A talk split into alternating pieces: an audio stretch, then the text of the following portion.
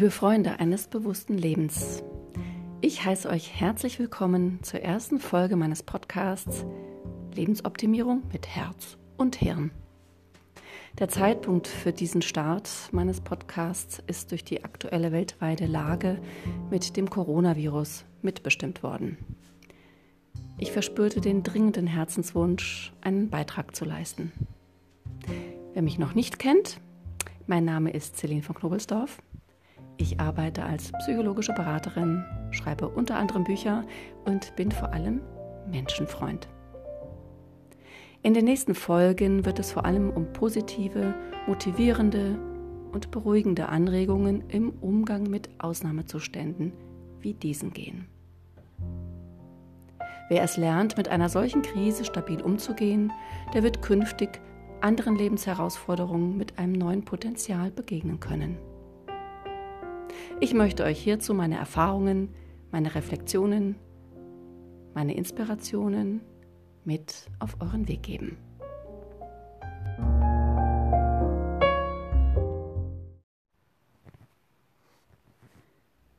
Achtsames Verhalten in Krisen. Ausnahmezustände benötigen wie keine andere Lebensphase unser ganz bewusstes Zutun. Zugleich sind sie meist auch Initiatoren für die Entwicklung von Bewusstsein. Was bedeutet das?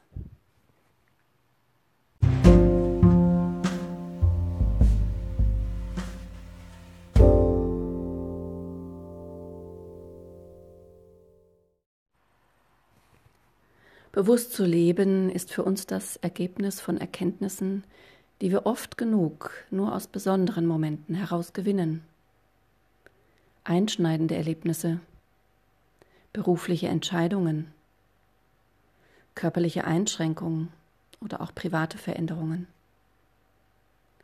So haben wir vielleicht schon unsere Essgewohnheiten, unser Konsumverhalten und die Freizeitgestaltung überdacht und entsprechend geändert. Wir wählen bewusster, statt nach dem zu greifen, was wir immer schon taten, was andere tun oder was gerade im Angebot ist. Unser bewusster Umgang mit verschiedenen Lebensthemen sensibilisiert unsere Achtsamkeit auch für ganz andere Bereiche. Achtsamkeit gibt uns die Freiheit zu wählen, weil sie unsere Entscheidungsabläufe verlangsamt. Damit wird Achtsamkeit zu einem wichtigen Werkzeug in Zeiten wie diesen. Wir können Achtsamkeit einsetzen, um überzogene und zwanghafte Verhaltensfallen auszubremsen. Statt zum Beispiel hastig nach unverhältnismäßigen Mengen von Lebensmittelvorräten oder Hygieneartikeln zu greifen, würden wir zuvor in Ruhe und mit Blick auf Vorhandenes auch mögliche Alternativen erwägen. Ich stand, wie viele andere auch, vor zum Beispiel leergefegten Nudelregalen. Bei uns in einer eher ländlichen Region waren die Körbe mit frischen Sachen allerdings noch gut gefüllt. Aus München wurde mir berichtet, dass allerdings auch dort sämtliche Frischwaren rar geworden sind. Die junge Frau, die mir das berichtete, schwenkte kurzerhand auf tiefgefrorenes Gemüse und Obst um und bemerkte, fast mit einem Lächeln, dies habe meist ja noch mehr Vitamine als so manches zu früh geerntetes Importobst. Schilder mit Verweisen auf faires Verhalten zieren die Gänge, in denen noch Toilettpapiervorräte stehen könnten, wenn nicht einige von uns für Monate gehortet hätten. Ich selbst habe mir überlegt, was meine Alternativen wären. Vom Komfortverzicht ausgehend bis hin zum Worst Case. Das heißt, es gibt einfach erstmal keine weichen drei- oder vierlagigen Abrissblättchen mit Motiven und verschiedenen Duftnoten. Vom Zerschneiden des Küchenrollenpapiers über Zeitungspapier bis hin zum Szenario, sich mit Wasser zu reinigen, war alles möglich.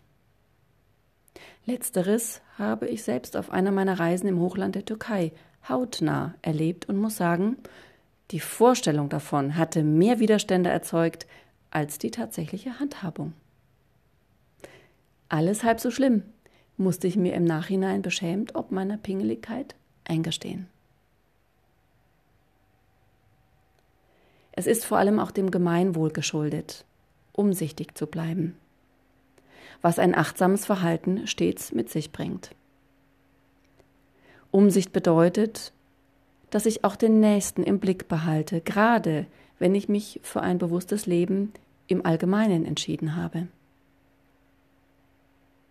Wenn ich mir bewusst mache, dass ich noch einige Alternativen für die Hygiene nach dem Toilettengang und deutlich gesündere Lebensmittel zum Essen habe, dann verlangsame ich das Rad der Mangelhysterie und Ängste.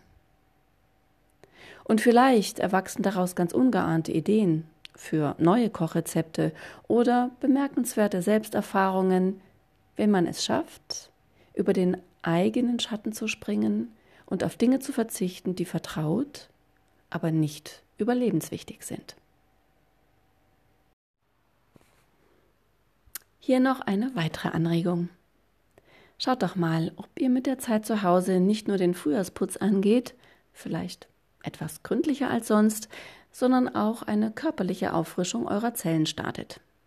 Frühjahrs- oder Fastenkuren eignen sich zum Beispiel wunderbar für diese Jahreszeit. Smoothies und andere natürliche Vitamine helfen unserem Organismus viel mehr stabil durch diese herausfordernde Zeit zu kommen als vorgefertigte Teigwaren. In jedem Fall bleibt mit Herz und Hirn bewusst gesund.